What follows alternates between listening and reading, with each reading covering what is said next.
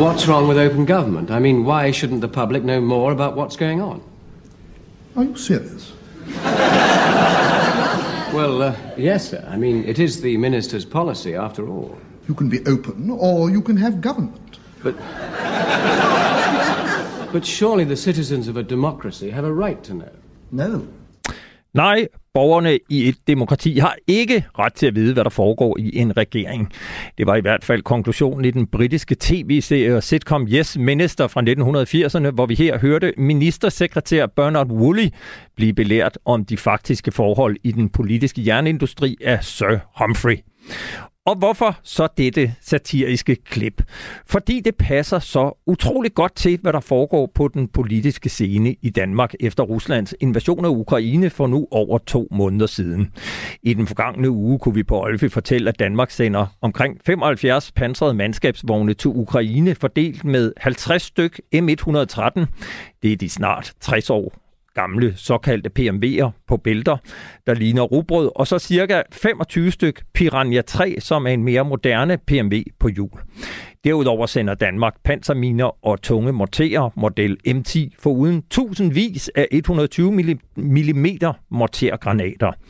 Men alt dette har vi udelukkende fra anonyme kilder og kan ikke få bekræftet fra officielt hold, selvom en række andre lande og nære allierede gladeligt beretter om alt, hvad de leverer af militære donationer til Ukraine. I dag står der våbenleverancer til Ukraine, kontrakter uden udbud og politisk lukkethed på menukortet.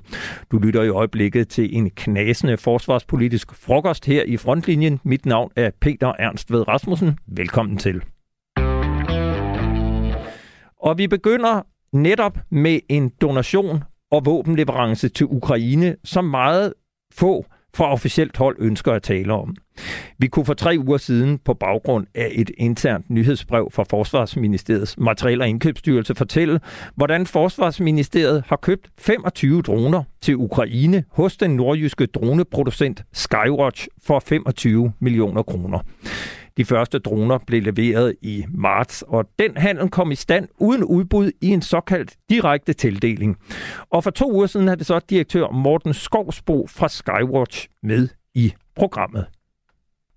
Der er nogle få, lad os sige, sådan under en håndfuld i den vestlige verden, kan jeg godt strække mig til at sige, som egentlig konkurrerer i det segment, vi er. Og der er ikke nogen i Danmark. Ja, sådan sagde Martin Skovsbo, direktør i dronevirksomheden Skywatch, da han deltog i frontlinjen. Nu kan jeg byde velkommen til dig, Esben Nielsen, CEO for droneproducenten Nordic Wing. Er det korrekt, at Skywatch ikke har nogen konkurrent i Danmark? Altså, jeg vil gerne starte med at anerkende Skywatchs eksistens. Det vil måske være passende. Øh, nej, det er ikke rigtigt. Øh, vi laver nogle, nogle droner, som bestemt er, er konkurrencedygtige. Han ser os måske mere som kollegaer, hvem ved? Men øh, kan jeres produkt konkurrere med Skywatch? Ja, bestemt. Helt afgjort. På rigtig mange parametre, der er, der er vi et rigtig godt sted i forhold til Skywatch. Er I blevet kontaktet af Forsvarsministeriets materiel- og indkøbsstyrelse eller af Forsvarsministeriets departement i forbindelse med det her køb af droner i foråret, for at høre, om I kunne levere Nej, droner? det er vi ikke. Der har simpelthen ikke været nogen dialog overhovedet. Men kan du gøre os lidt klogere på, hvordan er det så, I er en konkurrent til, øh, til Skywatch? Jamen altså, vi er en, øh, vi er en øh, virksomhed, som har produceret en, øh, en drone, som er meget fleksibel. Øh, vi har været på markedet kortere tid end Skywatch. Det er, et, øh, det er et meget moderne system på mange måder, meget fleksibelt, og nu er vi tilpasset til det, til, til det her brug her. Vi har haft et, øh, et, et glimrende samarbejde med forsvaret, øh, netop for at gøre den her slags ting her, øh, hvor, som de også har, har fulgt med i. Men, øh, men vi besluttede os så for, at, øh, at det her det var værd at bruge nogle kræfter på, og derfor vi lavede vi det færdigt, og, øh, og vi har også vist det til forsvaret.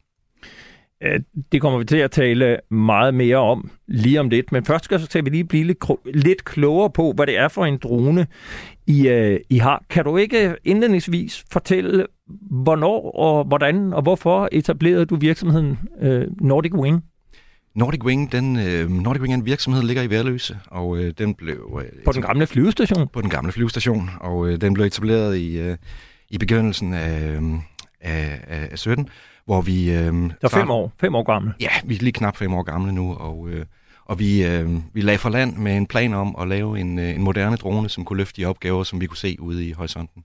Og øh, indtil videre, der vi, øh, vi har fløjet med den, og den er ude ved vores, øh, ved vores kunder i et års tid nu.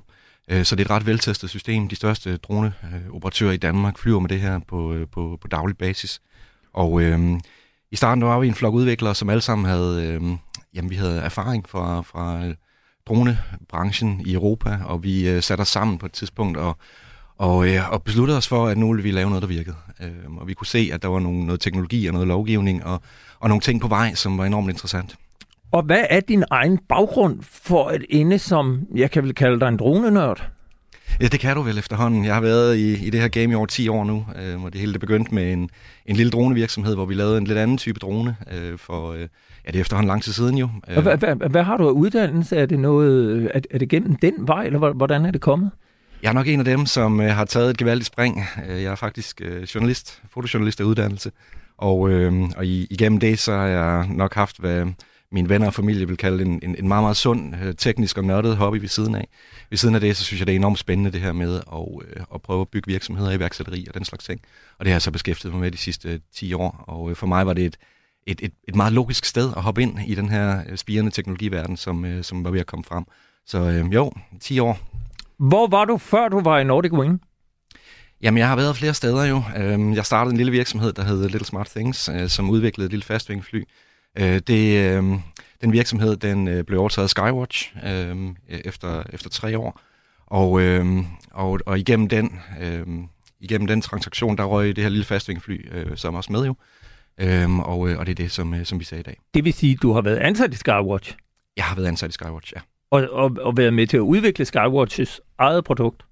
Det var udviklet på det tidspunkt. Øh, så øh, den her lille virksomhed, som jeg talte om før, der, der udviklede vi det her fartøj. Så, men, men bare så jeg forstår det ret, altså øh, du har været med til at udvikle det, som Skywatch i dag sælger. Det er korrekt. Og så etablerede du øh, Nordic Wing efterfølgende, da du forlod Skywatch. Kan jeg spørge, hvorfor forlod du Skywatch? Og det er egentlig meget simpelt. Jeg, øh, jeg er iværksætter og entreprenør af natur, og jeg havde lyst til at tage tilbage til, øh, til garagen på mange måder, og, og, og bruge den tid, der skulle til på at lave noget research inden for et område, som, som jeg brændte for. På det tidspunkt, der var Skywatch på vej i en, i en lidt anden retning, og, øh, og vi skiltes i almindelighed, og der er ikke noget bad blood overhovedet. Og nu kan jeg jo så til lytterne fortælle, at øh, du har taget en drone med ind jeg, ja. i studiet, og, og du kom jo med den i en stor rygsæk. Det gjorde jeg. Øh, så du havde den på ryggen, og nu har du pakket den ud herinde i studiet. Vi har sat den op på en stol, der står ved siden af os her. Og øh, kan du ikke prøve at fortælle, hvad er det, vi står og kigger på her? Jamen det, vi står og kigger på her, det er, en, øh, det er et fastvingfly. Altså det, man forbinder med rigtige fly. Ikke dem her med, med små propeller, øh, fire små propeller. Og, øh, og det har et vingefang på de her en knap 2,5 meter. Og øh, det, er, øh, det er et batteridrevet fly, øh, og det, det er beregnet til, jamen, det er at hive en eller anden given nyttelast eller noget udstyr med op i luften i så lang tid øh, som muligt, øh, så stabilt som muligt. Og øh, ved siden af det, jamen der er der så en masse krav til, at det skal være enormt nemt at operere, og, og, øh, og det skal være enormt sikkert. Øh, så, så det lyder meget nemt, når man siger det på den her måde. Der er enormt meget udvikling bag at lave sådan, en, lave sådan et fly, men, øh, men ja, det er, øh, det er resultatet af en, en del års udvikling. Og nu, og nu kigger jeg på den og, og kan fortælle, at, at det er, hvad kalder man selve skroget, hedder det bare et skrog med, med en halevinge, og så er, er vingerne sat sammen og lagt ovenpå. Det minder lidt som man, dem, der kender Cessna-fly. Der ligger vingen også ovenpå. Ja. Så har den en propel foran. Øh, hvad er det, du kan laste i denne her drone? Jamen altså, den her type drone, vi har udviklet, den er, den er meget modulopbygget, og det betyder, at øh, der er en lille firkant her under vingerne. Øh, tager man den ud, jamen altså, så kan man klikke en ny ind i, som kan noget andet. Og derfor så er det et, et utroligt alsidigt system, som vil kunne øh, lave alt fra kortlægning til øh, efterretninger, eller lave, øh, det kunne være radiokommunikation og, og mange andre ting. Og det vil sige, at man sætter enten et kamera eller en radio i, eller hvad? Det vil, det vil være to af mulighederne. Der er også et hav andre muligheder, som det bliver brugt til. Og, øh, og det kan skiftes fra den ene funktion til den anden ret hurtigt. Kan den være våben? Jamen det kommer an på, hvordan man definerer våben, men altså hvis vi traditionelt set, altså traditionelt forstand definerer våben som noget, hvor vi kommer op, og vi flyver ud, og vi ødelægger et eller andet, så nej, det er den ikke beregnet til, og, øh, og det er den ikke stor nok til. Øh, det den kan, det er, at den kan øh, tage op, og så kan den, den øh, kigge på, hvad der foregår nedunder i, i meget store detalje, både, øh, både dag og nat. Og samtidig vil den så kunne udføre en række andre funktioner, hvor den, efter, hvor den øh, indsamler efterretninger. Det kan være radiokommunikation, eller den kan hjælpe med at skabe radiokommunikation. Kan du ikke prøve at fortælle, hvordan opererer man den? Jamen altså, det er et øh, system, der bliver opereret af en enkelt person. Øh, det kan tages med, altså enten på ryggen, som du så mig øh, gøre her lidt tidligere, Eller vi kan, vi kan smide det bag i en bil, og så kan vi, øh, vi køre ud et eller andet sted. Det kan samles øh, på nogle minutter, og så kan det sendes op, og, øh, og alt afhængig af, hvad man skal bruge det til, jamen der er man typisk en eller to personer til at operere sådan et system. Det er meget, meget nemt at tage meget, meget tæt på der, hvor man egentlig gerne vil bruge det, men det kan også flyve langt væk. Øh, og, og, Jamen, kan, kan, kan du så ikke hjælpe mig med at sætte lidt data på? Altså, øh, hvor, hvordan letter den her? Hvordan får man den afsted? Hvor langt kan den flyve? Hvad, hvad, hvad er det for data, vi taler om? Altså, hvad, hvad, hvad kan den? Jamen altså noget af det, som man typisk kigger på i forbindelse med, med sådan nogle opgaver, som vi skal snakke om her i dag, det er jo det her med, at det skal være robust, det skal være nemt at samle. Så det, det er nummer et. Når man kommer ud, så er det nemt at samle af en person. Den her ene person kan så tage flyet og kaste det, hvorefter flyet selv tager over og, øh, og flyver op og venter på, øh, på, på instruktioner. Og, øh, og, og der, kan man så, der sidder man så typisk med øh, en eller anden form for computer eller en tablet og, og styrer, hvad der sker, og ser på det, øh, det information, der kommer ned fra flyet. Øh, en af de ting, som jo selvfølgelig er frygtelig interessant, det er, hvor langt kan man være op, for det betyder jo noget for, øhm, hvor lang tid har man mulighed for at overvåge en given situation, øh, eller hvor langt kan man flyve væk. Og, øh, og vi kan flyve op til 3,5 timer med, øh, 3,5 timer med det her system, og, øh, og det betyder, at øh, vi kan flyve flere hundrede kilometer væk, hvis vi er interesseret i det. Og hvordan kommunikerer øh, dronen, hvis I flyver flere hundrede kilometer væk? Der er mange muligheder for det her. Der er direkte radiokommunikation, det er en måde at gøre det på, men der er også et, et væld af andre muligheder, som man kan tage i brug. Altså, det kunne være satellitkommunikation, eller det kunne være en, en teknologi, hvor man har flere forskellige radiostationer, som flyet så skifter imellem efterhånden, som vi kommer frem. Og hvordan lander sådan en drone? Jamen, den lander af sig selv. Øh, den flyver hen til et område, som øh, piloten har valgt, og, øh, og det den gør, det er, at den, øh, den, den, den så at sige bliver sin egen faldskærm. Den, den glider næsten øh, vertikalt ned og, og lægger sig så øh, der, hvor at piloten har, har valgt, at den skal lande hen. Nu har du fortalt, at den vejer 4 kilo. Ja. Øh, hvordan reagerer sådan en drone, når den dumper ned på hårdt underlag? Jamen, den skal reagere godt jo. Den skal jo gerne kunne sendes op igen med det samme. Og det er en af de svære ting ved at udvikle den her type droner. Det er at få, få landingen til at virke. Øh, man skal nok få det derop, men at få det sikkert ned, det er altid der, øh, det giver problemer. Men altså, det er, det er hele konstruktionen, og det er hele hemmeligheden ved, ved, ved det her projekt her, det er at få det til at virke. Hvis nu vi så lige ser på Ukraine, nu har I ikke leveret øh, de her droner, vi har talt om, til, øh, til det danske forsvar, der bliver sendt til Ukraine, men hvis den her skulle operere i Ukraine, hvordan vil den kunne bruges der? Jamen altså, det er jo et taktisk scenarie, og det er der jo øh, folk, der har bedre forstand på end, end jeg. Men altså, mit gæt i den her sammenhæng, det er, at øh, man vil kunne tage et, et, et forholdsvis sikkert sted hen, tæt på øh, der, hvor der øh, foregår kampe eller, eller, eller andet. Og så man kan sende den her op. Man kan så sende den op i en, i en relativt stor højde, øh, sende den ind over, og med noget af det kameraudstyr, der er i, der vil man kunne danne sig et overblik over, hvad der foregår nedenunder, og det kan foregå både dag og nat. Man vil kunne lade den ligge der i, øh, i flere timer og, og holde øje med, hvordan ting udvikler sig, og sende det her data hjem igen. Det kan så fungere som støtte øh, for andre øh, enheder eller, eller andet isenkram.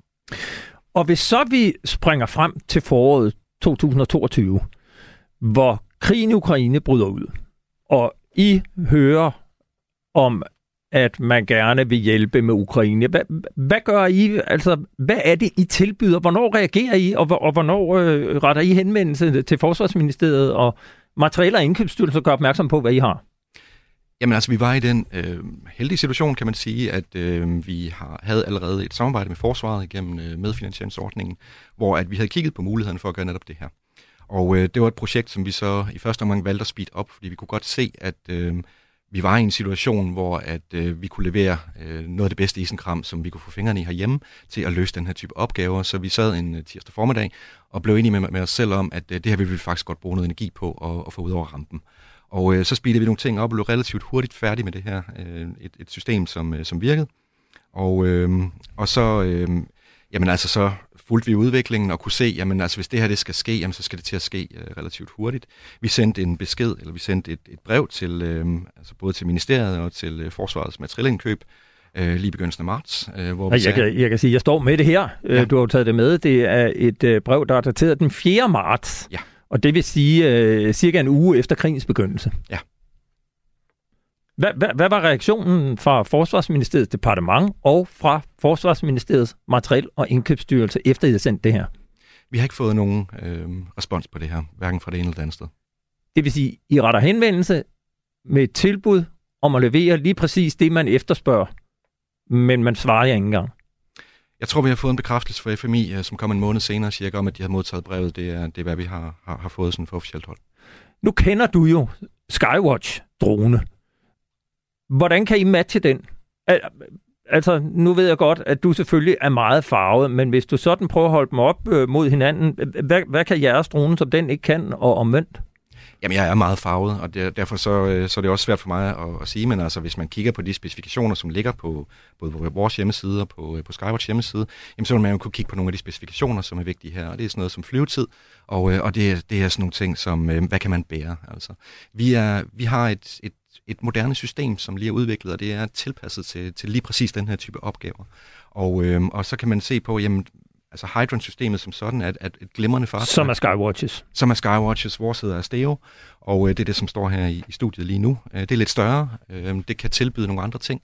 Vi har der cirka den dobbelte flyvetid. Vi har en, øh, vi har en mulighed for at tage noget lidt mere avanceret udstyr med op, og, og det, det er nok det, der sådan er, er, er kerneforskellen på det. Men nu plejer der at være et parameter, der synes at være altafgørende for alt, hvad forsvaret indkøber, og det er prisen. Og vi ved jo fra et internt nyhedsbrev fra Forsvarsministeriets materielle indkøbsstyrelse, at de 25 droner hos Skywatch har man betalt 25 millioner kroner for. Hvis Forsvarsministeriet havde købt 25 droner hos jer, hvad havde prisen så været? Jamen altså, nu kender jeg kun øh, det til den her sag her, som jeg har fulgt igennem øh, din programrække her, øh, så jeg ved ikke, hvad der ellers ligger bagved. Det har været relativt lukket, men altså, man kan jo, du kan jo læse i vores tilbud, at, øh, at øh, vi, øh, vi, vi, vi har skudt på, at øh, altså nåede vi op på de her øh, 20 stykker, ikke, jamen, så kunne vi sælge dem til cirka halvdelen af prisen. Det vil sige, at I kunne levere 25 droner for halvdelen af den pris, altså cirka 12,5 millioner, hvor man nu betaler 25 millioner for 25 droner på Skywatch. Ja, altså der, øh, der, der, der skal tages med i det her. Der ligger noget, øh, noget, noget tilpasning til missionen, der ligger noget, noget service og nogle ting og sager, øh, som, øh, som, som vi ikke har forhandlet på plads i den her øh, pris, du ser her. Men jeg kan med fuldstændig ro i maven sige, at vi vil være meget billigere. Hvad så med leverancen? Altså vi kan læse ud af det her nyhedsbrev, at, øh, at, at Skywatch leverer 25 troner, som har sidste leverance med udgangen af juni måned. Vil I også kunne, kunne have leveret med samme hastighed? Ja, at starte ramp-up på den her slags ting her, primært fordi, at vi skal... Øh, vi og skal, ramp-up, det skal du oversætte. Ja, vi skal have gang i vores produktion, og, øh, og det, der nok er vigtigere, det er, at vi skal have det udstyr hjem, som de her fly, de skal bestykkes med. Ja. Og det tager tid, men man kan sige, at det er et vilkår for alle. Og, øh, og havde vi... Øh, Jamen altså, havde vi gået ind i, i, øh, i konkret, en konkret snak omkring den her ordre på samme tidspunkt, øh, så er der ikke nogen tvivl om, vi kunne have leveret. Og hvor hurtigt kunne I så levere? Fordi det, som vi jo også kan forstå i det nyhedsbrev, som, som igen er blevet sendt ud til, til nogle medarbejdere i, i øh, kapacitet luftafdelingen uden materiel og indkøbsstyrelsen, det er, at de første droner fra Skywatch blev leveret til Ukraine allerede den 18. marts. Kunne I også have leveret lige så hurtigt? Vi kunne have leveret noget. Øh, vi kunne ikke have leveret det i den, i den størrelsesorden. Det vi ligesom gik ind og, øh, og vurderede her, det var, at vi nok havde brug for et tocifret antal droner, som vi kunne sende til Ukraine. Og der kan du læse i vores tilbud, at øh, der havde vi øh, givet en, en levering, som, øh, som begynder nu, altså her i starten af, af, af maj. Og, øh, og det vil vi sådan set stadigvæk kunne. Øh, men altså, på det tidspunkt, der, øh, der, der, der kræver vi øh, typisk en omkring fire uger, seks uger, for at, øh, at, at få det udstyr hjem, som skal i de her droner, for at få dem til at flyve. Så nu ved jeg ikke, hvornår den her, hvornår den her øh, dialog omkring det her salg er startet, men altså, havde vi været der, så, så havde vi sandsynligvis haft de samme forudsætninger. Og, og altså, øh, hvis man så kigger på, øh, på øh, de her kriterier, altså, øh, at, de her, altså, der, der er både noget med, med, hvor hurtigt man kan levere, hvor mange man kan levere, og hvornår man har en leverance færdig. Er der, kan du nævne et kriterium, hvor, hvor I er dårligere end Skywatch? Altså på, med, med, det, med det information, som, øh, som, som du har bragt på banen her, det som jeg har, har lyttet til, øh, så, så har jeg svært ved at se det umiddelbart. Øh, der kan være, altså, og, og det håber jeg, der er, øh, altså parametre, som, øh, som vi ikke har hørt noget om, og som ligger til grund for den her handel her, som gør, at man har valgt at, at gå den her vej i stedet for. Det, det er jo det. Altså man kan sige, at Skywatch er en, øh, en, en ældre virksomhed. Øhm, den har nok været kendt af flere i Danmark end, øh, end, end, end os. Ja, og øh, altså øh, noget af det, som, som jeg stusser noget over, det, det er det her med, at øh, du siger, at I har haft et samarbejde med forsvaret. Det vil sige, at I har været en løbende dialog med er det Forsvarsministeriets materiel- og indkøbsstyrelse, eller er det Forsvarets operative enheder? Eller hvem er det, I har samarbejdet med når I har udviklet den her? Fordi det virker jo på os lidt som om, at man øh, helt er gået udenom jer, og slet ikke har ønsket at tale mere, til trods for, at man har haft et samarbejde, og ikke engang ville høre på det tilbud, I har fået. Så, så hvor er den dialog og den udvikling, hvor er den foregået henne?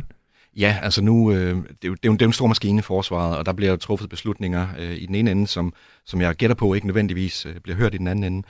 Og øh, man kan sige, for et øh, samarbejde som det, vi har, øh, der er det jo vigtigt, at man på et tidspunkt går ind i en eller anden lav, så laver man en aftale og siger, jamen det er det her, vi gerne vil med, med det her projekt her. Vi havde et system i forvejen, som kunne tilpasses til, øh, til nogle ting, som forsvaret kunne se var nyttige, og det gik vi så i gang med. Og i, på det tidspunkt, jamen der snakker vi så med, øh, med forsvarets øh, materielindkøb. Øh, de, har, øh, de har kompetencen til at vurdere de her ting her, og, øh, og der får vi en masse feedback. Vi går selvfølgelig også ud til nogle af, af forsvarets andre enheder, og, øh, og, og får afprøvet noget af den her teknologi, og får afprøvet nogle af de øh, de idéer, vi har til, hvad vi gerne vil, vil implementere. Og, og det har vi gjort løbende øh, igennem, igennem hele processen. Jeg vil sige tak til dig, Esben Nielsen, CEO for droneproducenten Nordic Wing, fordi du øh, vil komme ind og gøre os klogere på det her. Øh, vi fortsætter lidt snakken om, omkring hele den her sag, så du er velkommen til at blive. Vi skal sige, at øh, vi har naturligvis forsøgt at få fat i Martin Skovsbro fra Skywatch for at forholde ham den kritik eller de her informationer, som du kommer med. For det første, at der er en konkurrent i Danmark, men også øh, de parametre, du nævner. Men han har altså ikke vendt tilbage på vores henvendelse. Så lad mig lige opsummere sagen en gang. Forsvarsministeriet har for 25 millioner kroner indkøbt 25 droner fra den nordjyske virksomhed Skywatch. Dronerne bliver doneret til Ukraine, og kontrakten den er indgået uden at have været i udbud. Forsvarsministeriet kontaktede inden indgåelsen af kontrakten ikke den anden danske droneproducent Nordic Wing, som vi lige har i studiet her, der ellers kunne levere en på mange parametre bedre drone til under den halve pris. Og det er til trods for, at Nordic Wing uopfordret indsendte et tilbud til både Forsvarsministeriets departement og til Forsvarsministeriets materiel- og indkøbsstyrelse. Forløbet rejser flere spørgsmål. Hvordan blev købet af de 25 droner finansieret? Hvem fik ideen til at indkøbe 25 droner til ukrainerne? Og hvem tog beslutningen om, at dronerne skulle købes fra lige præcis Skywatch, hvor i øvrigt den tidligere herrchef Hans Christian Mathisen i dag sidder i, ledet, sidder i ledelsen. Det var ham, der fik en fængselsdom for korruption og blev fyret fra forsvaret øh, for et års tid siden. Hvem blev spurgt til råds undervejs i processen? Lad mig prøve at forklare det så pædagogisk som muligt. Direkte under Forsvarsministeriets departement finder man Forsvarsministeriets materiel- og indkøbsstyrelse, som har den faglige ekspertise til at vurdere og teste militære kapaciteter for at kunne rådgive forsvarets myndigheder i forbindelse med indkøb af militært udstyr. Det lykkedes mig at finde frem til Materiel- og Indkøbsstyrelsens teknologirådgiver på droneområdet, som jeg har haft en ganske kort telefonsamtale med. Det er ham, som med sin faglige ekspertise altså rådgiver forsvaret i forbindelse med indkøb af droner. Jeg spurgte ham, om han har ydet rådgivning i forbindelse med Forsvarsministeriets indkøb af 25 droner hos Skywatch i marts, og han svarede, at han ikke har ydet rådgivning i forbindelse med indkøb af droner, i hvert fald i det seneste år. Således kan vi altså konkludere, at den faglige ekspertise i Materiel- og Indkøbsstyrelsen ikke er taget med på råd i forbindelse med det her indkøb. Jeg spurgte ham også, hvilken drone han ville have anbefalet, hvis valget stod mellem Hydron, altså den fra Skywatch, og Astero, den fra Nordic Wing, hvilket han ikke ønskede at svare på, og han henviste i stedet til Materiel- og Indkøbsstyrelsens pressetjeneste. Herfra modtog vi et svar kort inden vi gik i studiet. Og nu kan jeg lige finde mailen frem her, hvor vi har spurgt, vi har stillet tre spørgsmål. Hej, Materiel- og Indkøbsstyrelsen yder teknisk rådgivning i forbindelse med indkøb af 25 Hydron EOIR-droner i 2022? Hvilken rolle har Forsvarsministeriets Materiel- og Indkøbsstyrelse spillet i forbindelse med indkøb af dronerne fra Skywatch? Og tre, har Materiel- og Indkøbsstyrelsen foretaget en komparativ analyse af dronen Hydron fra Skywatch og Astero dronen, som altså er produceret af Nordic Wing. Og vi gør her opmærksom på, at det alene er et ja-nej spørgsmål om, hvorvidt analysen er foretaget.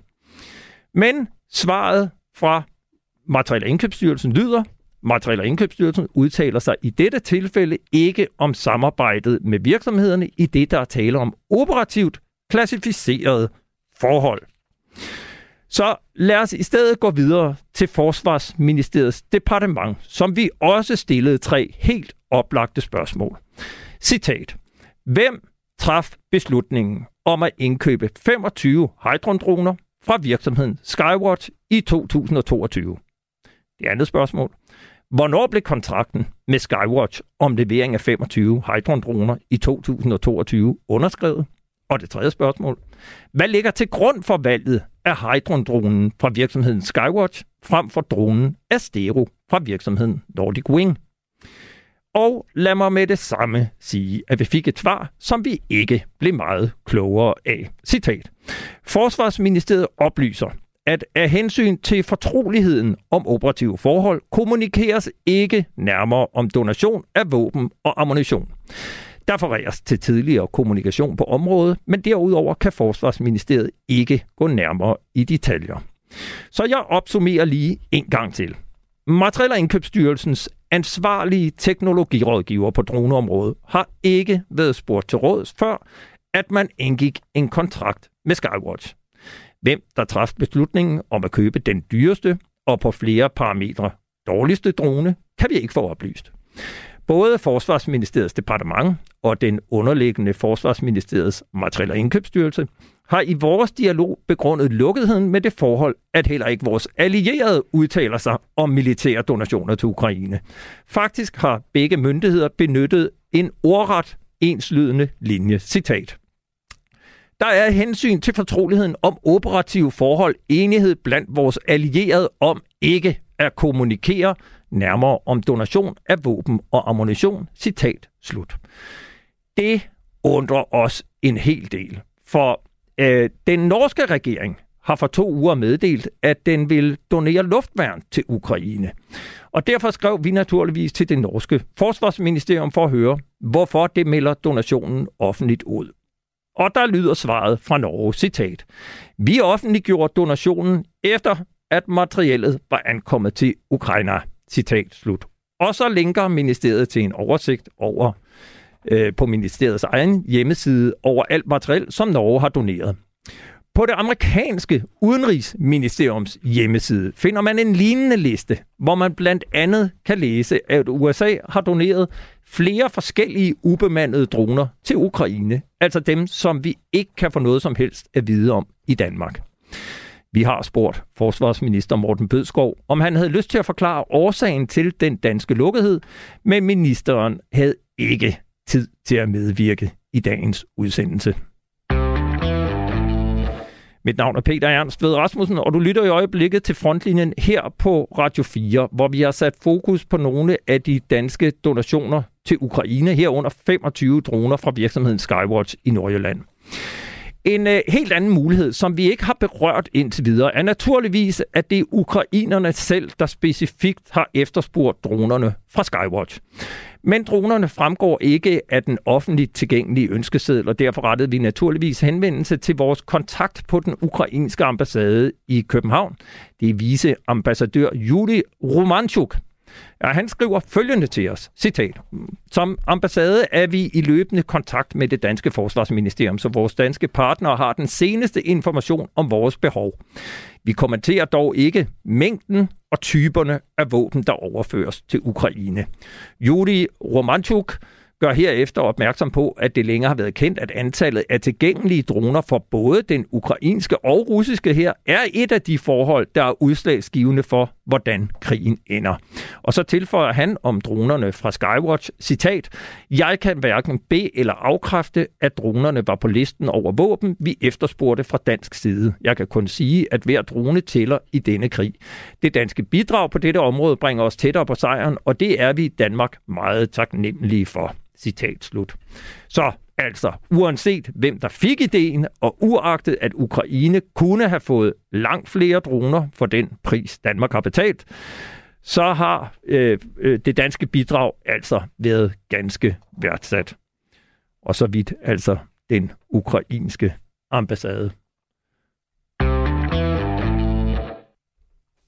Og nu kan jeg byde velkommen til Jesper Olsen, formand for Transparency International. Øh, og det er den organisation, der bekæmper og oplyser om korruption verden over, og blandt andet har et særligt blik på forsvarssektoren.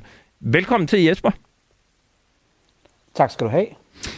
Så kan jeg jo spørge dig, i den konkrete sag har Forsvarsministeriet valgt droneproducenten Skywatch frem for droneproducenten Nordic Wing. Selvom Nordic Wing kunne levere et, øh, som det ser ud til i hvert fald, bedre produkt til den halve pris, og endda har gjort Forsvarsministeriet opmærksom på det ved at sende et tilbud allerede i begyndelsen af marts. Øh, så hvem der har truffet beslutningen, og hvad der er ligget til grund for beslutningen, kan vi ikke få indsigt i. Hvad hæfter du dig ved i den sag, som vi har afdækket her på frontlinjen? Jeg hæfter mig med, med flere ting. Den ene, jeg hæfter mig ved, det er sådan set den der sædvanlige, hvad skal vi sige, øh, lukkethed, der dukker op, og hvor Danmark jo så er et af de lande, som har en meget stor lukkethed, og at, hvor vi for eksempel bare skal kigge op til vores øh, nordiske venner, altså oppe i Norge, som har en helt anden øh, åbenhed om, omkring, hvad det hedder, forskellige forhold. Og så hæfter jeg mig sådan set i virkeligheden også ved, at øh, vi tegner her et, øh, et billede af et indkøb, som øh, er foregået på en lidt anden måde end den måde, man normalt køber ind på. Og jeg tænker, at øh, det, der er rigtig vigtigt, i, øh, når, man, når man driver et, øh, et forsvar, når man, når man driver nogle militære styrker, det er sådan set det der med, at man er ret øh, i stand til ret hurtigt at kunne agere og ret hurtigt at købe, kunne købe ind. Og det tænker jeg, at de gode folk i forsvarets materielindkøb er gearet til. Og hvis ikke de er gearet til det, så har vi et helt andet problem. Men sådan i forhold til det der med at kunne øh, have beredskab. Og derfor synes jeg i virkeligheden, at den her sag rejser nogle spørgsmål om, øh, hvad det hedder, hvorfor, hvorfor man har valgt en anden procedure her, end det, der burde være den normale, øh, når man, når man har tale om sådan nogle beredskabssituationer, hvor vi skal kunne agere hurtigt selvfølgelig. Hvem er skatteydernes garant for, at usaglige kriterier ikke har påvirket valget af Skywatch? Altså skal vi bare læne os tilbage og stole på, at det har Forsvarsministeriet helt styr på? Man kan jo sige, at hvad det hedder, der, vi ved jo, fordi vi ikke får noget at vide, så ved vi jo i virkeligheden ikke, om der er nogle gode grunde til, at man har valgt øh, den her leverandør. Det kunne jo for eksempel være, at, at det, som du også selv nævner, at øh, det faktisk er fordi, det er den drone, man kan, kan bruge, det er den, man kan finde ud af at bruge, øh, den passer ind i nogle andre, eller hvad det nu måtte være. Der kan faktisk jo i virkeligheden godt være nogle, nogle rigtig gode, øh, gode forklaringer på det. Der kan også være en anden forklaring, øh, og den forklaring kan jo være den, at, at vi er inde her i en situation, hvor alting skal gå så stærkt, og hvor tingene i virkeligheden bliver overstyret øh, lidt fra nogle andre hold end de normale, og derfor så har man skulle handle hurtigt, og så har man taget det, som man lige vidste og lige kendte, øh, hvad det hedder, da man skulle, skulle købe den her drone. Øh, Øh, pakke. Og, og i virkeligheden kan man sige, at øh, den ukrainske ambassade øh, har jo, jeg, jeg har nogle gange i løbet af, at, at, at de sidste par måneder her været meget, øh, hvad skal vi sige, øh, overrasket over, hvor åbenmundet den ukrainske ambassadør var. Altså lige i starten, ja, der var, gik han jo nærmest på deadline og fortalte om store øh, danske donationer, inden, øh, om jeg så må sige, det var blevet besluttet. Han har også udtalt sig i, i detaljer mm. øh, i Jyllandsposten om samarbejdet med øh, statsministeriets øh, departementchef. Og, og, så, hvad det hedder, så, og derfor sidder vi jo sådan set lidt tilbage med, og hov, hvad er det sådan set, der så sker nu, at man ikke øh, har den her åbenhed. Jeg sidder jo tilbage med sådan et eller andet, men jeg tror i virkeligheden, at det her er fordi, øh, at der er nogle ting, der skal der styres meget centralt fra, og som skal gå, gå meget stærkt. Og, øh, og, og derfor ender man i virkeligheden med ikke at bruge det, som burde være den normale forretningsgang, nemlig mm. at dem, der mm. er vant til at købe ind, og kan købe ind øh, i beredskabet, de gør det. I, I august sidste år, der lancerede regeringen en ny strategi for forsvarsindustrien, og den indeholdt blandt andet nye retningslinjer for brugen af det, der hedder artikel 346 i EUF-traktaten, altså en meget teknisk måde at sige, at vi ønsker, at færre indkøb skal i udbud under EU's udbudsregler, og at flere kontrakter skal gives direkte til danske virksomheder. Det kan der selvfølgelig være en masse fordele ved, blandt andet hastigheden i, hvor hurtigt man kan indkøbe materiel. Og det var blandt andet noget forsvarschef, øh, general Flemming Lind, for forklarede mig, da jeg besøgte ham for en måneds tid siden. Prøv at høre her. I forhold til det med udbudsregler og sådan noget, så tror jeg også lige, at jeg vil henvise til det, der faktisk står i øh, den nationale kompromis, nemlig at, øh, at aftalepartierne er enige om, at den nye sikkerhedspolitiske situation understreger de væsentlige nationale sikkerhedsinteresser. Det er en sætning, som man ikke har set før fra politisk niveau. Her står der, at når vi har brug for det, og hensyn til forsyningssikkerhed og den slags ting, så går vi ikke i udbud på normal vis. Det er det, der står i den tekst her. Det er det her, det åbner mulighed for. Så vi er fuldstændig klar over, at gamle kendte, normale og i den her sammenhæng langvarige udbudsprocesser, at det skal vi selvfølgelig finde nogle veje udenomkring for at kunne bestille hurtigt. Det er jeg helt med på. Ja, Jesper Olsen, øh, formand for Transparency International i Danmark. Nu sidder vi så med et konkret eksempel på, hvordan sådan en tildeling, som forsvarschefen taler om, kan se ud. Er du bekymret ved udsigten til et forsvarsområde, der får tilført anslået 18 milliarder kroner mere hvert år fra 2033, og samtidig har fået udstukket sådan en klar politisk vision i forhold til, at flere kontrakter skal tildeles direkte uden udbud? Det kommer helt an på, hvordan forsvaret tilrettelægger det. Fordi hvis forsvaret tilrettelægger det med nogle gode, robuste procedurer, øh, hvor, øh, om jeg så må sige, at hvad det hedder, alle i øh, Forsvarsministeriets øh, koncern, herunder specielt forsvars øh, materielindkøb, har nogle fuldstændig klare procedurer for, hvordan man håndterer det, hvem kan træffe beslutning om det, hvordan gør man det osv. osv., så kan det meget vel være, at det giver mig ikke anledning til bekymring. Men hvis man ikke har nogle robuste procedurer, så man følger altid, og altid kan konkret begrunde, hvorfor man ikke gjorde det ud fra nogle strikt militærfaglige hensyn, men altså at man sådan set i virkeligheden bare lidt mere random øh, kan, hvad det hedder, kan købe ind, øh, og at det er nogle beslutninger, der samles på få hold, hvor man ikke skal begrunde med, med strikte militærfaglige hensyn, ja, så bliver jeg i virkeligheden bekymret. Så, så, så om man kan gøre det eller ikke kan gøre det, det handler sådan set i virkeligheden om den interne proces, og hvad det er for nogle interne procedurer, øh, og om de er betryggende. Og hvis de er det, så kan, kan, jeg, kan jeg sådan set sagtens se for mig, at det kan fungere. Hvis de procedurer åbner alle hånde undtagelser, øh, hvor at det er ganske få personer, og at man ikke skal kunne begrunde det, øh, og der ikke er indlagt de nødvendige kontrolmekanismer i det, ja, så synes jeg i virkeligheden, at man åbner op for noget, der ikke er sundt. Hvor, hvor, hvor vigtigt vil det i sådan et tilfælde være, at man så også var åben om, hvordan det er foregået? Jamen, jeg synes jo, at det vigtigste er, at, øh, hvad det hedder, at øh, et, at der er en, en, en sikkerhed for, og der også er en, en, hvad skal vi sige, en eller anden form for kontrol med, øh, Øh, eventuelt, hvad det hedder, fra, fra, fra Folketinget eller fra Rigsrevisionen om, at vi har nogle procedurer, der er nogle kontrolorganer, der står på mål for, at her er der sat nogle procedurer, som er, hvad det hedder, er forsvarlige. Og det andet, det vender jeg jo sådan set i virkeligheden bare tilbage til den øh, ting, der handler om den generelle åbenhed, fordi jeg siger nu, jo i virkeligheden, jo større beføjelser man har, som dem forsvarschefen her øh, Øh, redegør for, til ikke at følge de normale procedurer, jo større må kravet også være, at man ikke bare kan sige, det kan vi ikke sige noget om, men så er man faktisk en større forpligtelse til at kunne give lige akkurat de informationer, der gør, at offentligheden, skatteborgerne, kontrolorganerne har mulighed for at føle sig betrykket i, at det er foregået ordentligt, og at der ikke har været usaglige hensyn øh, i de forskellige indkøb, der måtte være foretaget. Har vi set øh, problemer med direkte tildeling af kontrakter andre steder i det offentlige, altså hvis vi kigger væk fra forsvaret? Jamen, altså jeg må jo bare konstatere, at hvad det hedder, da jeg hørte om, øh, om den her sag, så fik jeg jo sådan set lidt det samme déjà vu, som vi har kunne sidde og se over på hele håndteringen af indkøb af testudstyr til hele den her covid hvor vi også nu øh, på, på, på flere år jo sådan set har hørt, at alting skulle gå så stærkt osv. osv. Derfor kunne man tilsidesætte nogle, nogle regler og af, øh, aflyse udbud. Og jeg synes i virkeligheden, det, det, det, det ligner lidt det samme modus. Og det, der i virkeligheden øh, ligner det samme, det er nemlig det der med, at det er nogle begge to nogle situationer, hvor der er nogle ting, der bliver styret meget centralt fra, og hvor man måske ikke lige hvad det hedder, sørger for at få opbygget systemerne, så systemerne kan handle øh, Øh, sådan at vi kan følge, følge reglerne. Fordi jeg køber ikke den der med, at, øh, hvad det hedder, at alting skal, bliver så besværligt, hvis man i øvrigt ellers har tilrettelagt sin interne procedure på en ordentlig måde.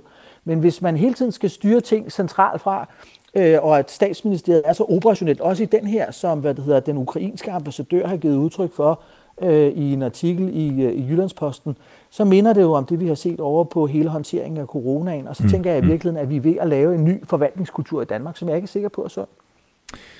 Jeg vil sige tusind tak til dig, Jesper Olsen, formand for Transparency International i Danmark, for at øh, medvirke her. Tak fordi du var med. Velbekomme. Selv om, tak. Ja, du er velkommen. Om, om lidt så får jeg besøg af Radio 4's politiske redaktør Thomas Larsen til en snak om, hvordan regeringen sådan rent politisk har håndteret hjælpen til Ukraine. Men inden da skal vi lige omkring Norge. I februar offentliggjorde regeringen, at Danmark indleder forhandling med USA om at indgå en bilateral aftale på forsvarsområdet. Helt kort skal aftalen åbne for udstationering af amerikanske soldater og materiel på dansk jord. Og der er ikke tale om dansk enegang, fremhævede udenrigsminister Jeppe Kofod i det. Norge allerede har en aftale på plads med amerikanerne. Også forsvarsminister Morten Bødskov fremhævede den norske aftale, fordi nordmændene har vist, at det kan lade sig gøre at løse selv komplekse juridiske udfordringer. Og nu er der så nyt fra Norge. Den norske aftale var i høring i efteråret, men blev på trods af flere kritikpunkter fra både offentlige institutioner og juridiske NGO'er i april oversendt til Stortinget, det norske parlament, i den helt samme udgave. Og det har fået et af den socialdemokratisk ledede regeringsstøttepartier, Socialistisk Venstreparti, forkortet SV, til at trække støtten. SV Eh, er imot denne avtalen med USA. Det er en, eh, en, avtale som har kommet på plass først og fremst fordi USA ønsker det. Eh, vi mener at denne avtalen ikke er i norsk interesse, men først og fremst i USAs interesse.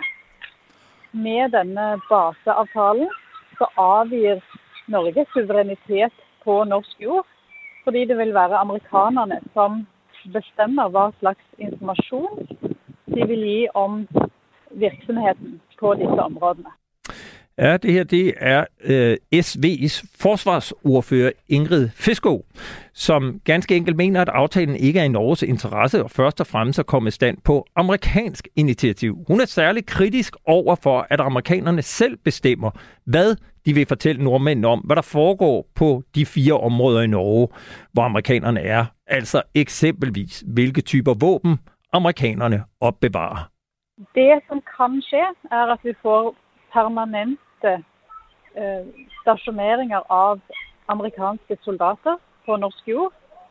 Vi kan få våpentyper på norsk jord som vi eh, ikke ønsker å ha, dersom USA velger å holde den informasjonen borte fra norske myndigheter.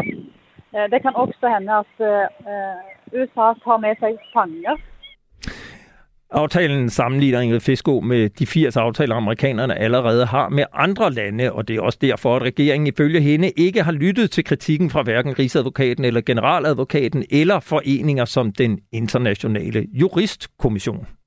Dette er jo veldig problematisk at de mange kritiske høringsinnspillene som kom, ikke har blitt tatt til følge.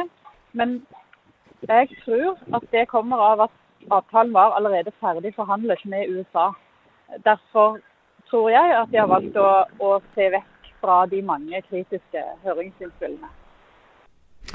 Så underforstået, det er et uh, take it or leave it-tilbud fra amerikanerne? Det vil jeg tro, ja. Ingrid Fiskov understreger, at hun intet har imod at oprette amerikanske våbenlager på norsk jord, og hun støtter også, at Norge modtager og huser mange amerikanske soldater. Problemet opstår, fordi det ifølge Socialistisk Venstreparti ikke længere er Norge, der bestemmer. Det, som ville ha gjort en slik avtale mye bedre, det er øh, å sørge for at det er øh, landets egne myndigheter som har det siste ordet, og som har tilgang på informasjon om hva som foregår. Det hadde vært en fordel om eh, f.eks. Danmark kunne klare å komme fram til en bedre avtale på det punktet. Ja, Ingrid Fisko, forsvarsordfører for det norske parti Socialistisk Venstreparti, slutter altså med en klar opfordring til de danske forhandlere. Sørg nu for at få det skrevet ind i aftalen, at jeres myndigheder har adgang til al information om, hvad der foregår på de amerikanske områder, og at danske myndigheder har det sidste ord. I februar lød det fra statsminister Mette Frederiksen, at forhandlingerne med amerikanerne kunne tage måneder eller måske år.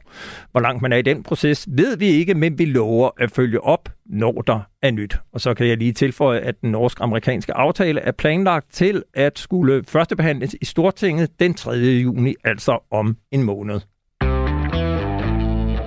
Nu kan jeg så byde velkommen til Thomas Larsen, politisk redaktør her på Radio 4. Velkommen til. Tak skal du have. Jeg ved ikke, om du kan huske det, men i begyndelsen af februar, der var der en stor forsvarspolitisk diskussion om, hvorvidt Danmark skulle sende 400 gamle stingermissiler til Ukraine. Og dengang, inden krigen endte det med et nej, og i øvrigt havde Danmark ikke andet, vi kunne sende afsted. Skal vi ikke bare konstatere, at holdningen i dag er en lidt anden? Vi har besluttet øh, med, med meget, meget bred opbakning i Folketinget, og, og tak for det, og, øh, og donere øh, våben og militært udstyr til omkring 600 millioner kroner oven i det, vi allerede har givet, og dermed kommer Danmark op og, og allerede nu at have doneret, eller øh, i hvert fald finansieret øh, donationer på omkring en, en milliard. Det kan vi altså godt være, være stolte over som danskere. Ja, sådan sagde statsminister Mette Frederiksen til Danmarks Radio, da hun besøgte den ukrainske hovedstad Kiev i slutningen af april. Øh, Thomas Larsen, hvordan mener du, at regeringen har håndteret støtten til Ukraine? Man må sige her i den senere fase, der har der været tale om en øh, ekstrem øh, stålsat øh, indsats øh, fra den side, hvor det handler simpelthen om at hjælpe øh, Ukraine på mange forskellige øh, områder, økonomisk, men jo altså også med, med våbenhjælp, med løfter om genopbygning osv. osv. Og man må også sige, hvis vi ser på den retorik, som øh, statsministeren bruger øh, mod Rusland, øh, så har vi virkelig altså placeret som et af de, en af de nationer, der går til stålet øh, over for, for Putin. Jeg er godt klar over, at det nok ikke er Danmark, han er mest bange for i den her sammenhæng. Men man kan sige, at, øh, at Danmark med Mette Frederiksen i spidsen, og også med massiv politisk øh, opbakning fra Christiansborg, altså virkelig har, har placeret sig som en modstander af øh, Rusland og som en ven af Ukraine. Øh, oven i den her milliardstøtte til Ukraine, så skal vi jo lægge regeringsplaner om, ligesom Norge, altså at indgå en bilateral samarbejdsaftale med USA, som på mange måder gør op med en historisk ikke-udstationeringspolitik. Og så også senest her det nationale kompromis, der sikrer forsvaret et i nyere tid uset stort forsvarsbudget, hvor vi lover at komme op på 2% i løbet af de kommende 12 år, altså det, som vi har lovet NATO. Hvad er det for en rolle sikkerhedspolitikken og forsvarspolitikken pludselig spiller for regeringen? Ja, ganske kort sagt, Peter, så vil jeg sige, at øh, forsvars- og sikkerhedspolitikken altså er braget op i toppen af den politiske dagsorden på, på Christiansborg, og det kan vi jo også se, når vi spørger altså, vælgerne, hvad de går op i. Altså, det er virkelig et øh, tema, som øh, fylder meget i bevidstheden hos mange øh, vælgere, og som sagt, så står det altså aller øh, øverst på agendaen, også for regeringen i, i den her øh, tid. Og nu ved jeg godt, at man, øh, der er nok nogen, der har lyst til sådan at, at, at, at, at lave øh, ladegreb, ikke, når de hører øh, journalister og analytikere altså, tale om, om, om historiske omslag. Men det er reelt det, vi er vidne til i øjeblikket. Et historisk skifte i dansk forsvars- og sikkerhedspolitik, hvor det netop rykker helt op på dagsordenen, og hvor man vil at mærke også er villig til at følge op med altså investeringer i sværvægtsklassen. Så øh, jeg tror, der er mange af dem, der i virkeligheden også sidder og følger det her område, sidder sådan lidt tilbage med, med, med håret strøget tilbage, fordi øh, tingene simpelthen er gået så lynende hurtigt. I Kiev, der takkede Mette Frederiksen for opbakningen fra et bredt flertal i Folketinget. Oplever du, at de danske partier sådan over en bred kamp er enige om, hvordan Danmark skal støtte Ukraine? Ja, der er faktisk en øh, bemærkelsesværdig stor og bred politisk øh, opbakning, altså som groft sagt går fra, fra højre og så langt ud på, øh, på venstrefløjen, og det er interessant at, at, at bemærke, og på den måde, så må man sige, at det også er, er lykkedes med Frederiksen og hendes ledende minister, altså få tømret en bred koalition sammen. Jeg tror så, og det har jeg faktisk ment i et stykke tid, at man skal se det her på et kort sigt og på et langt sigt, fordi det er klart, at når krigen i Ukraine står så tydeligt for os alle sammen, lige nu, og vi får de frygtelige tv-billeder fra de altså smadrede ukrainske øh, byer, så er der en enorm vilje til at, at, at vil gøre alt det, man overhovedet øh, kan for at hjælpe Ukraine, altså også styrke vores øh, forsvar. Og der kan der så godt komme et på sigt forstået på den måde, at en dag, der vil det ikke stå lige så lysende klart på dagsordenen, og så vil der måske være nogle partier, der også begynder at tænke på, at det er godt nok mange penge, vi har lovet forsvaret, at det nu også nødvendigt. Den debat forudser jeg vil komme på et tidspunkt. Ja, det er lang tid siden, man har hørt en SF-formand sige, at vi kan jo ikke komme blomster i geværrørene hos soldaterne. Øh, der er sket et stort skridt, men, men det, som vi har jo blandt andet talt om i, i denne her udsendelse, det er noget af den lukkethed, der har været. Og jeg har undret mig over, øh, lukketheden, der har været angående både den økonomiske side af sagen, altså hvor kommer de penge fra, som vi nu bruger til donationer til Ukraine, men også om, hvad Danmark konkret hjælper med. Og det skyldes jo, at man blandt andet i USA, Storbritannien og Norge, i øvrigt lande, vi jo ofte sammenligner os med, der melder regeringerne beredvilligt ud, hvad man støtter med, og hvordan støtten finansieres. Set fra din stol, hvad er risikoen sådan rent politisk ved at være så lukket om et emne, som vi jo er enige om, optager rigtig mange mennesker i Danmark lige nu? Det er et godt spørgsmål, og man kan sige, at under normale forhold, så øh, kunne sådan en lukkethed være noget, der kunne øh, vække mistro og modstand altså i, i, i vælgerbefolkningen. Når det ikke sker nu, så tror jeg igen, det er fordi, der er så mange, øh, der følger med i dækningen af, hvad der sker i Ukraine, og som også er enige med de danske politikere i, at vi skal gøre alt, hvad vi kan for at, at hjælpe. Og det vil sige, at de har et eller andet sted udstedt en, en blankocheck til, til politikerne om at gøre det nødvendige, i hvert fald her nu. Om det så også var ved, det må vi se. Men lige nu, der har øh, regeringen og også de partier, der arbejder sammen med regeringen, altså fået betydelig manøvrefrihed, det må man sige. Mm. Du nævnte tidligere det her, vi ser en regering, for hvem sikkerhedspolitikken med et spiller en langt større rolle end tidligere. Og lige præcis i dag, der modtager Mette Frederiksen jo så den indiske premierminister Modi, han er vist allerede landet, kunne jeg se på news, som har haft en mildestalt vaklende position i forhold til krigen i Ukraine. Er vi kommet dertil, hvor Mette Frederiksen vil benytte sådan en lejlighed til at fortælle, hvad Danmark mener om den sag, og ikke mindst, hvad Danmark mener om, om Modis ageren i den sag? Ja, det er rent faktisk fuldstændig øh, overbevist om, at hun vil øh, gøre. Og der er det klart, at øh, igen vil der nok være grænser for, hvad en øh, dansk øh, statsminister vil fylde i forhold til et øh, gigantisk land som, øh, som Indien. Men det, man jo skal lægge mærke til her, som er det interessante, det er, at Mette Frederiksen ligger fuldstændig på linje med hendes øh, europæiske kolleger.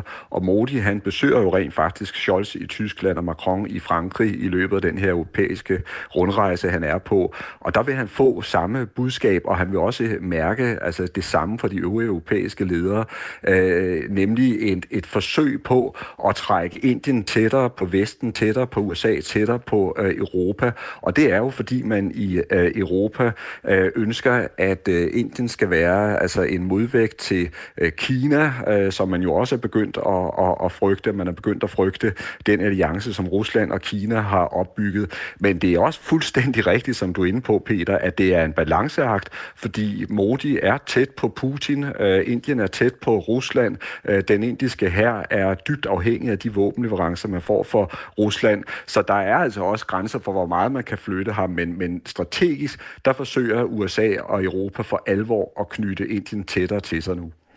Øh, og øh, helt til kort, øh, kort her til sidst, vi har en 30 sekunder tilbage. Gør sådan noget her overhovedet indtryk på Modi? Altså, vil han rejse hjem øh, lidt mere øh, opsat på at øh, lægge sine æg i den vestlige kurv, for nu at bruge et fortærsket billede, eller, eller hvad, hvad, hvad tror du, vi får ud af det, eller Mette Frederiksen får ud af det?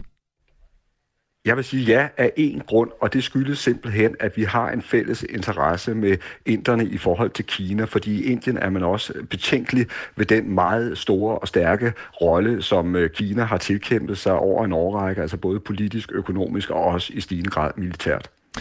Jeg vil sige tusind tak til dig, Thomas Larsen, politisk redaktør her på Radio 4, for du, du var med. Selv tak. Og det var, hvad vi nåede at have med i denne udgave af Frontlinjen her på Radio 4. Programmet blev lavet i samarbejde med journalist Jeppe Rets Husted. Og har du ris eller ros eller gode idéer til emner, vi bør tage op, så kan du kontakte os på frontlinjen radio4.dk. Husk også, at du kan lytte til alle tidligere programmer i Radio 4's app eller ved at besøge radio4.dk-frontlinjen. Tilbage er der bare at sige tak for i dag og på glædeligt genhør.